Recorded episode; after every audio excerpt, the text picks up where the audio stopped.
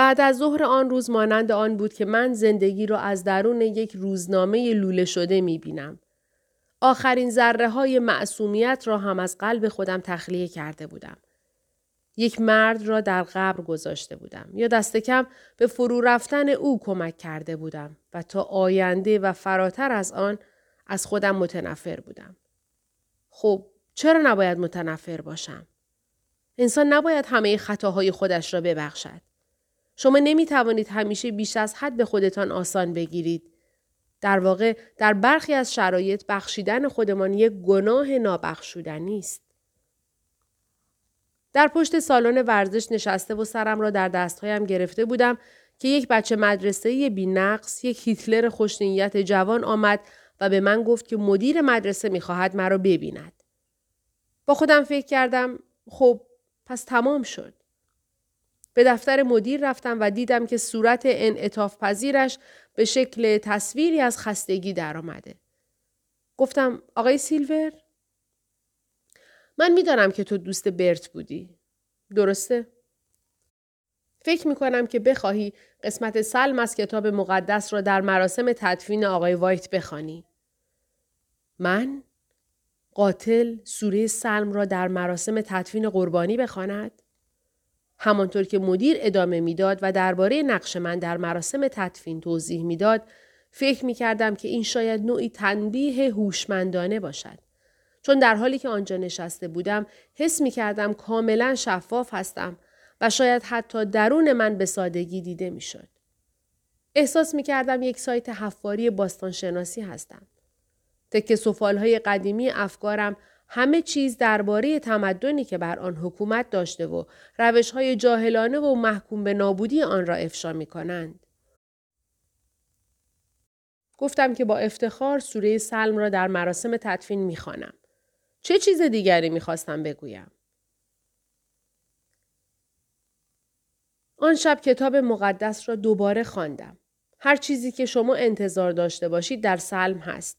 تنبیه سنگین، استعاره های سرت را به سنگ میکوبیم و نمادگرایی دنیای قدیم. آن قسمت را از کتاب مقدس پاره کردم و با خودم فکر کردم من صدایم را در اختیار این مزخرفات سرکوب کننده قرار نمی دهم. به جای آن یک پاراگراف از یکی از کتاب های مورد علاقه پدر را انتخاب کردم. کتابی که چند سال قبل مرا با آن به وحشت انداخته بود. کتابی که مغز مرا سوزانده بود. یک پاراگراف از جیمز تامسون بود که در کتاب شعر شهر شب وحشت آمده است. صبح روز مراسم تدفین به دفتر مدیر احضار شدم. با این فکر که می‌خواهد ترتیب اجرای مراسم را مرور کند به آنجا رفتم. وقتی دیدم گردباد آتش قد بلند بیرون از دفتر او منتظر ایستاده و به دیوار تکیه داده قافلگیر شدم. پس بالاخره انگشت اتهام به خاطر آن جرم به سمت او نشانه رفته بود. من فکر کردم همین هم خوب است. او گفت کارمان تمام شد. در جواب گفتم استحقاقش را داریم. می‌دانم. چه کسی فکر می‌کرد که او اینطور بد واکنش نشان دهد؟ آقای سیلور در را باز کرد. با عصبانیت گفت صحبت نباشد. و به ما اشاره کرد. گردباد آتش قد بلند چنان تکان خورد که گویی به او سیلی زده باشند و من فکر کردم که او در چه سنی این قدرت خودش را کشف کرده که می تواند مردها را مجبور کند یک کلاه را از قطار به بیرون بیاندازند. اگر حالا از او می پرسیدم روز خاصی را به یاد می آورد؟ لحظه خاصی؟ اتفاق خاصی؟ چه چیزها که حاضر نبودم فدا کنم تا داستانی از قدرت او را در مقابل حکایت ضعفهای خودم به دست بیاورم. یک زن لاغر میانسال در دفتر نشسته و دستهایش را روی دامنش گذاشته بود و با هر قدمی که من به داخل اتاق میگذاشتم چشمهای باریک او هم یک چهارم اینچ بیشتر بسته می شدند. مدیر گفت خب شما دو نفر درباره خودتان چه دارید که بگویید؟ من گفتم او هیچ ارتباطی با موضوع نداشت. کار من بود. او از گردباد آتش پرسید این حقیقت دارد؟ دختر با حالت گناهکاری سرش را به علامت تایید تکان داد. آن زن به من اشاره کرد و گفت حقیقت ندارد. کار این پسر بود. اما این دختر به او دستور می‌داد که چه کار کند. من گناه را به گردن گرفتم چون حقیقت داشت. در جای خودم ایستادم و دستهایم را بر روی میز مدیر گذاشتم. آقا، فقط یک ثانیه وقت بگذاری و به دختری که مورد اتهام قرار می دهید نگاه کنید. دارید به او نگاه می کنید؟ مدیر به او نگاه می کرد. او قربانی زیبایی خودش است. به چه دلیل؟ چون زیبایی قدرت است و همانطور که در کلاس تاریخ یاد گرفته ایم قدرت موجب فساد می شود. بنابراین زیبایی مطلق موجب فساد مطلق است. گردباد آتش قد بلند به من خیره شد. آقای سیلور گلویش را صاف کرد. خب جاسپر، کاری که شما کرده اید غیر قابل بخشش است. موافقم و شما نیازی به تعلیق من ندارید چون من این مکان را ترک می کنم. او لبهایش را به دندان گرفت. هنوز هم می‌خواهید آن دعا را در مراسم تدفین بخوانم؟ با یک صدای سرد و جدی گفت فکر می‌کنم باید این کار را بکنی. لعنتی. می‌دانستم که این را می‌گوید. مراسم تدفین کم و بیش تکرار مراسم برت بود. همه به حالتی در آنجا ایستاده بودند که گویی شرافت اهمیت دارد. لبخند سیغلی کشیش چشمای انسان را آزار می‌داد. دیدن درب تابوت که بر روی شما بسته می شود. گردباد آتش قد بلند مستقیم به من نگاه می کرد. با این حال در آن لحظه نمی‌خواستم کسی به من خیره شود. می‌خواستم با احساس گناه خودم تنها باشم. برخلاف میل خودم به او نگاه کردم. فرشته مرگ با ساقهای باشکوه. بدون آنکه حتی خودش بداند به شخصیت اصلی در نابودی یک خانواده تبدیل شده بود. من با دقت به بدن سرد آقای وایت نگاه کردم و بی صدا التماس کردم. مرا به خاطر بیرون انداختن کلاهت از قطار ببخش. نمی‌دانستم که سرت هنوز داخل کلاه است. مرا ببخش. مرا به خاطر بیرون انداختن تو از قطار در حال حرکت ببخش. کشیش با سر به من اشاره کرد که شروع کنم. اشاره سر مردی که کاملا به دانش بیپایان نزدیک بود. من از جای خودم برخواستم که بخوانم. چه کسی بیشتر از همه در این مکان مهنت بار شکسته شده است؟ به باور خودم من باشم. با این حال ترجیح می دهم که باشم. زمیر فلاکت زده خودم. تا او. تا او. آن کس که چنین مخلوقاتی را برای شرمگین کردن خودش آفرید. فرومایه ترین چیز هم باید کمتر از تو فرومایه باشد. از کسی که موجودیت خود را از او گرفته. خدا. خداوند. خالق همه دردها و گناهان. حراسانگیز. بدخواه و سنگدل. من عهد می بندم که نه برای همه چیزهایی که قدرت تو به هم بافته و از هم گسیخته برای معبدهایی که به خاطر شکوه تو ساخته شده گناه ننگاوری را در نظر بگیرم. گناه ساختن چنین انسانهایی در چنین دنیایی. پاراگراف را تمام کردم و سرم را بالا گرفتم. کشیش دندانهایش را به روی هم می کشید. درست همانطور که در کتاب مورد علاقهش نوشته شده بود. بعد از برگشتن به خانه از رستوران سیزلرز تنها در میان هزار تو ایستادم. به ماه نگاه کردم که به نظر می رسید فقط یک صخره خرد و تو خالی باشد که سوخته است. گوی خدا این کار را فقط برای اطمینان انجام داده بود.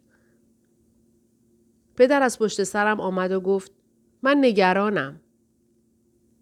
درباره چی؟ آینده پسرم. من نیستم. حالا می‌خواهی چه کار کنی؟ به خارج بروم. تو هیچ پولی نداری؟ می‌دانم که هیچ پولی ندارم. می‌دانم که خالی بودن جیب چه حسی دارد. مقداری پول به دست میآورم. چطور؟ یک شغل پیدا می کنم. چه نوع شغلی؟ تو هیچ مهارتی نداری؟ پس یک شغل می گیرم که نیاز به مهارت نداشته باشد. چه نوع شغل بدون مهارتی؟ تو هیچ سابقه ای نداری. به دست می آورم. چطور؟ برای به دست آوردن سابقه باید شغل داشته باشی. یک چیزی پیدا می کنم. چه کسی تو را استخدام می کند؟ هیچ کس یک اخراجی را دوست ندارد. این حقیقت ندارد. پس باشد. چه کسی یک اخراجی را دوست دارد؟ اخراجی های دیگر؟ پدر مرا با یک آه اندوهبار اقراغامیز ترک کرد که مانند یک رایحه به دنبال سرش روان شد. نمی‌دانم تا چه مدت در سرما ایستادم و سعی کردم آینده ام را از میان هجابی که آن را پوشانده بود ببینم. باید نانوا می شدم و برای یک مرد رقاص برهنه نان می پختم. یک بشر دوست می شدم یا مسئول تدارکات یک گروه موسیقی؟ یک مغز متفکر جنایت یا یک پزشک متخصص پوست؟ اصلا شوخی نبود. در طوفان مغزی خودم گرفتار شده بودم و ایده ها برای رسیدن به جایگاه اول با یکدیگر رقابت می کردند. گوینده تلویزیون، مسئول حراجی، کاراگاه خصوصی، فروشنده اتومبیل، مربی ورزش خصوصی، ایده ها بدون دعوت سر می رسیدند. نمایش خودشان را اجرا می کردند بعد راه را برای ایده های دیگر باز می کردند. بعضی از سمجترین ایده ها سعی می کردند دوباره راهشان را به داخل باز کنند. مسئول قطار گوینده تلویزیون در داخل قطار فروشنده اتومبیل فروشنده قطار روز بعد را با خیره شدن به درون فضای خالی گذراندم. من از هوا لذت زیادی می‌برم و اگر آفتاب ذرات شناور غبار را روشن کند تا بتوانیم رقص و پیچ و تاب اتمها را ببینیم که خیلی بهتر می شود. پدر در طول روز مانند نسیم به اتاق من رفت و آمد می کرد و نچ نچ می کرد که در خانواده ما به معنای تو یک احمق هستی است. در بعد از ظهر دوباره با یک لبخند سنگین به اتاقم آمد. یک ایده درخشان داشت و نمی توانست برای صحبت درباره آن منتظر بماند. ناگهان به ذهنش رسیده بود که مرا از خانه بیرون بیاندازد و من چه فکری درباره امواج مغزی او داشتم؟ به او گفتم از اینکه همه این وعده های غذایی را به تنهایی می‌خورد نگران هستم. چون صدای برخورد قاشق و چنگال ها با بشقاب که در آن خانه خالی پژواک پیدا می کرد یکی از پنج صدای برتر افسرده کننده در تمام زمان هاست. نگران نباش. من نقشه دارم که تو را بیرون بیاندازم. ما یعنی تو و من خواهیم یک کلبه برای زندگی بسازیم. یک جایی در همین ملک. یک کلبه؟ اصلا چطور خواهیم یک کلبه بسازیم؟ ما چه سر رشته از یک ساختمان داریم؟ یا از کلبه. گفت اینترنت. من ناله کردم اینترنت. از آغاز وجود اینترنت تا به حال احمقهای محض فقط مشغول ساختن کلبه و بمب و موتور خودرو و انجام روش های پیچیده عمل جراحی در وان حمام خودشان بودند. ما در مورد یک فضای باز در داخل هزار تو و کنار دایره درخت های تنومند اوکالیپتوس که فقط چند قدم با نهر آب گوارا فاصله داشت به توافق رسیدیم. صبح روز بعد در زیر آسمان نارنجی مسی مشغول قطع درختها شدیم. گویی مخلوقات افسانه‌ای آلمانی در اولین روزهای فیلم لنی رفینشتایل هستیم. من نمی توانستم این فکر را در خودم خاموش کنم که یک چرخش ناامید کننده در زندگیم رخ داده. تازه ترک تحصیل کرده بودم و همین حالا هم مشغول انجام کار سخت بدنی بودم. هر بار که تیغه تبر با الوار برخورد می کرد، حس می کردم که ستون فقراتم چند میلیمتر به سمت چپ جابجا می شود و در روز اول برای من فقط درباره رساندن هنر گلایه کردن به بالاترین درجات بود. روز دوم از آن هم بدتر بود. مفصل شانه من از جای خودش بیرون آمد. روز سوم گفتم که باید به دنبال کار بگردم. بنابراین به شهر رفتم و سه فیلم سینمایی را پشت سر هم دیدم. همه آنها بد بودند. و وقتی برگشتم با قافلگیری دیدم که مقدار بسیار زیادی کار بر روی کلبه انجام شده. پدر به دسته تبر خودش تکیه داده بود. عرق پیشانیش را پاک می کرد و بر روی شلوارش خشک می کرد. گفت من امروز مثل یک حرامزاده کار کردم. من به طور پایدار به چشمهایش نگاه کردم و بلا فاصله فهمیدم که از کارگران بیرون کمک خواسته. او پرسید پیدا کردن شغل چطور پیش می رود؟ دارم نزدیک می شوم. پسر خوب. بعد گفت چرا فردا کار ساختمانی را امتحان نمی کنی؟ من می خواهم روزم را در کتابخانه بگذرانم. و به این ترتیب به پولهای او که در نسخه توخالی کتاب اعترافات روسو پنهان کرده بود دست برد زدم و یک بنا برای خودم آوردم. من گفتم فقط بیشترین مقدار کاری که می‌توانی را انجام بده. و آن مکان به این صورت ساخته شد. ما به نوبت کار می کردیم. یک روز او وانمود می کرد که کلبه را به تنهایی می سازد. روز بعد هم من وانمود می کردم که به تنهایی کلبه را می سازم. و من نمی‌دانم همه اینها چه معنایی داشت. فقط اثبات می کرد که هر دوی ما دارای شخصیت آسیب دیده و ریاکاری هستیم. نکته مثبت این بود که کلبه به تدریج شکل می گرفت. زمین تستیح شده بود. چهارچوب بالا رفته بود. کف کلبه آماده شده بود. تیرک های سقف بالا رفته بودند. در با لولا به چهارچوب خودش متصل شده بود. پنجره ها در جای خودشان قرار گرفته بودند. شیشه نصب شده بود. روزها به تدریج طولانیتر و گرمتر می شدند. در طول این مدت من برای یک شغل به یک آژانس تبلیغاتی رفتم. حتی با وجود آنکه یک چیز تحقیر کننده در آگهی وجود داشت که یک شاگرد جزء می‌خواستند. من به یک کلبه سیمانی استریل فرستاده شدم. به زحمت در راهروهای تاریک و بینشاد جلو رفتم و یک ارتش بزرگ از افراد کپی شده از کنارم گذشتند و با حالت استرال لبخند زدند. در جلسه مصاحبه یک مرد به نام اسمیتی به من گفت که چهار هفته در سال برای جراحی زیبایی به من مرخصی می دهند. یک شغل دفتری مربوط به وارد کردن داده ها بود. روز بعد کارم را آغاز کردم. آگهی کار دروغ نبود. من واقعا داده ها را وارد می کردم. با یک مرد که سیگارهایی را دود می کرد که به طور اسرارآمیزی لکه های رژ لب در پاکت بر روی آنها ایجاد شده بود و یک زن الکلی که به شدت تلاش می کرد مرا قانع کند بیدار شدن وسط درب چرخان هتل هایت برای انسان یک افتخار است همکار بودم. من از آن شغل بیزار بودم. روزهای خوب مانند یک دهه می گذشتند. روزهای معمولی مانند نیم قرن بودند. اما در بیشتر مواقع حس می کردم که در وسط چشم یک طوفان زمانی ابدی منجمد شدم. شبی که کار کلبه تمام شد من و پدر یعنی دو متقلب دروغگو بر روی ایوان جلوی خانه نشستیم و دستاوردی که متعلق به خودمان نبود را جشن گرفتیم. یک ستاره را دیدیم که افتاد و یک شکاف بلند و باریک سفید رنگ را در آسمان سیاه ایجاد کرد. پدر پرسید آن را دیدی؟ یک شهاب بود. گفت من یک آرزو کردم. می‌خواهی به تو بگویم که چه بود؟ بهتر نگویی. احتمالا حق با تو باشد. تو آرزو کردی؟ بعدا آرزو می‌کنم. تا زمانی که پلک نزده باشم قدرت ستاره ها هنوز هم وجود دارد.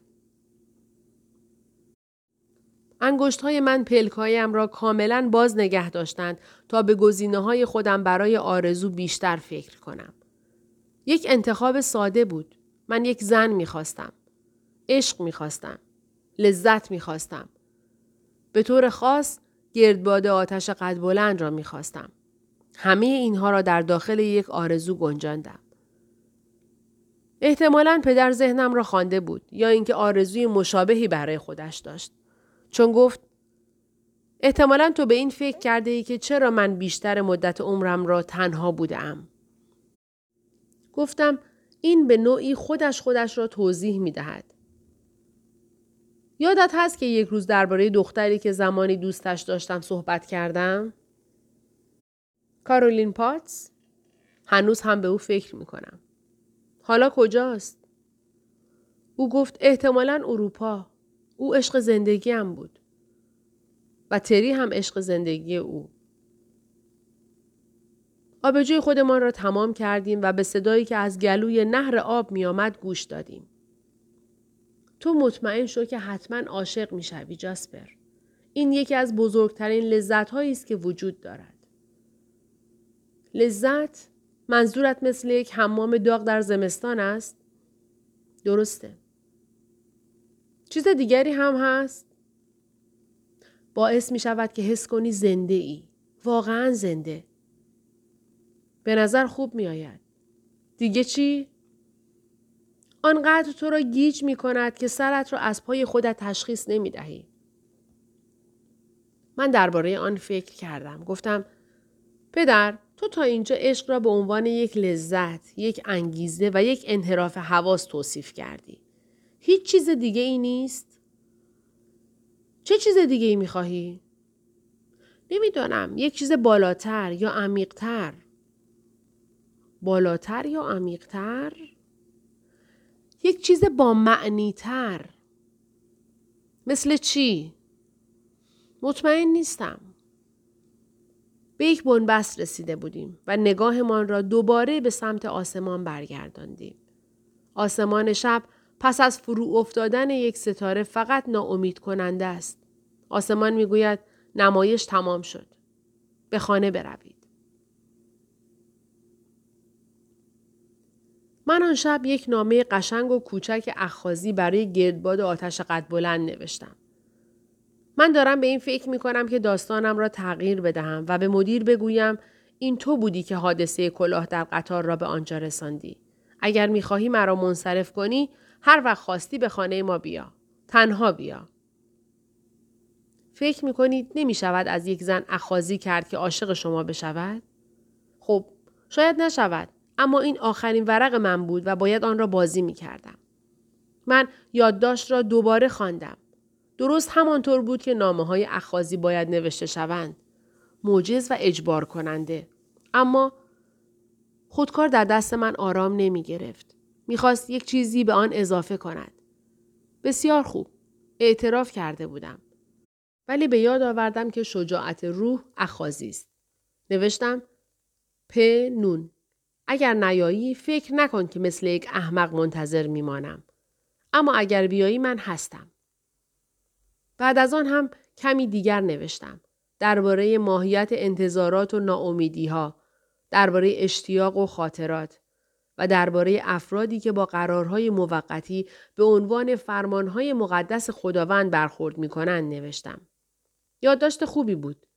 قسمت اخازی کوتاه بود. فقط سه خط بود. پینوشت آن 28 صفحه شده بود. در راه خودم به محل کار آن را در صندوق پستی اداره پست انداختم و پنج دقیقه بعد نزدیک بود دستم را بشکنم تا آن را بیرون بیاورم. صادقانه بگویم کسی که این صندوق های پستی را طراحی کرده واقعا می‌دانسته که چه می کند. واقعا دسترسی به داخل آنها غیر ممکن است. من به شما می گویم این قلعه های کوچک قرمز نفوذناپذیر هستند. دو روز بعد در خواب عمیق بودم و در یک رویای ناخوشایند گرفتار شده بودم. در یک جشنواره شنا بودم و وقتی که نوبت به شنای من رسید آنها استخر را خالی کردند. من بر روی سکوی شیرجه بودم و مردم مرا هو می کردند. چون هیچ لباسی نپوشیده بودم و آنها چیزی که می‌دیدند را دوست نداشتند. بعد ناگهان متوجه شدم که در رخت خواب هستم. رخت خواب خودم در کلبه خودم. صدای پدر من را به دنیای بیداری کشیده بود و از آن نگاه های عدم تایید دور کرده بود. جاسپر یک نفر برای دیدنت آمده. ملحفه ها را بر سرم کشیدم. نمی‌خواستم بیشتر از آن چیزی ببینم. پدر دوباره شروع کرد. جاسپر تو آنجایی پسرم؟ بر روی تخت نشستم. حالت خندهداری در صدایش بود. در ابتدا نتوانستم بفهمم که چیست. اما بعد متوجه شدم لحن معدبانه ای داشت. احتمالا اتفاقی افتاده بود. یک حوله را به دور خودم پیچیدم و بیرون رفتم. چشمهایم را در مقابل خورشید باریک کردم. یعنی هنوز خواب می دیدم؟ یک تصویر با لذت سردی در نگاهم نشست. آن دختر آنجا بود. گردباد آتش قد بلند در خانه من کنار پدرم ایستاده بود. من منجمد شدم. نمی توانستم آن دو شخصیت را با هم سازگار کنم که در کنار یکدیگر ایستاده بودند. کل ماجرا به شدت ناهماهنگ بود. او گفت سلام جاسپر. زنگ صدایش در ستون مهره های من پیچید و پایین رفت. در جواب گفتم سلام. پدر هنوز هم آنجا ایستاده بود. چرا هنوز ایستاده بود؟ چرا از جایش حرکت نمی کرد؟ او گفت خب این هم پسرم. من گفتم بیایید داخل و با نگاه مردد او به یاد آوردم که فقط یک حوله به تن دارم. گردباد آتش پرسید می‌خواهی لباس بپوشی؟ فکر می‌کنم بتوانم جوراب پیدا کنم. پدر گفت یک آتش کنترل نشده در کوهستان هست. من به حالت گذشتن از موضوع گفتم ما از آن به دور میمانیم.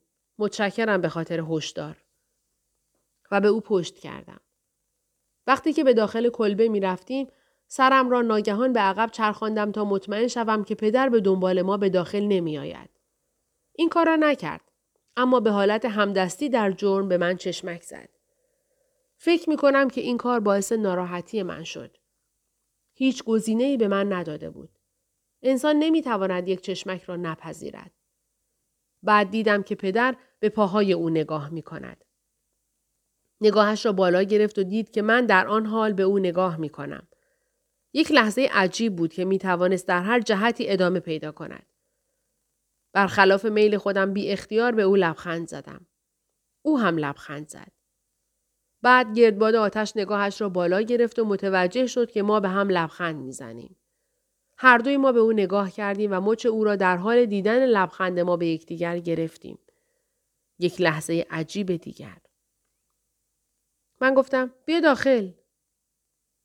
وقتی که به داخل کلبه قدم گذاشت صدای خشخش کشیده شدن و برداشته شدن قدمهایش بر روی کف چوبی می توانست در صورت وجود یک میخانه در اتاق خوابم و در صورت باز بودن آن مرا به نوشیدن وادار کند. به حمام رفتم و شلوار جین و یک تیشرت پوشیدم. وقتی برگشتم هنوز در کنار در ورودی ایستاده بود. از من پرسید که واقعا در آنجا زندگی می کنم یا نه؟ چرا که نه؟ خودم این را ساختم. تو ساختی؟ جای زخم بریدگی که در حال کمک کردن به بنا برای نصب پنجره برداشته بودم را به او نشان دادم. از نشان دادن جای زخمهایم به او احساس خوبی داشتم. پدرت به نظر مهربان می آید. واقعا مهربان نیست. خب شما تنهایی چه کار می کنید؟ من یک شغل پیدا کردم. به مدرسه بر نمی گردی؟ چرا باید برگردم؟ دیپلم مدرسه خیلی به کارت می آید.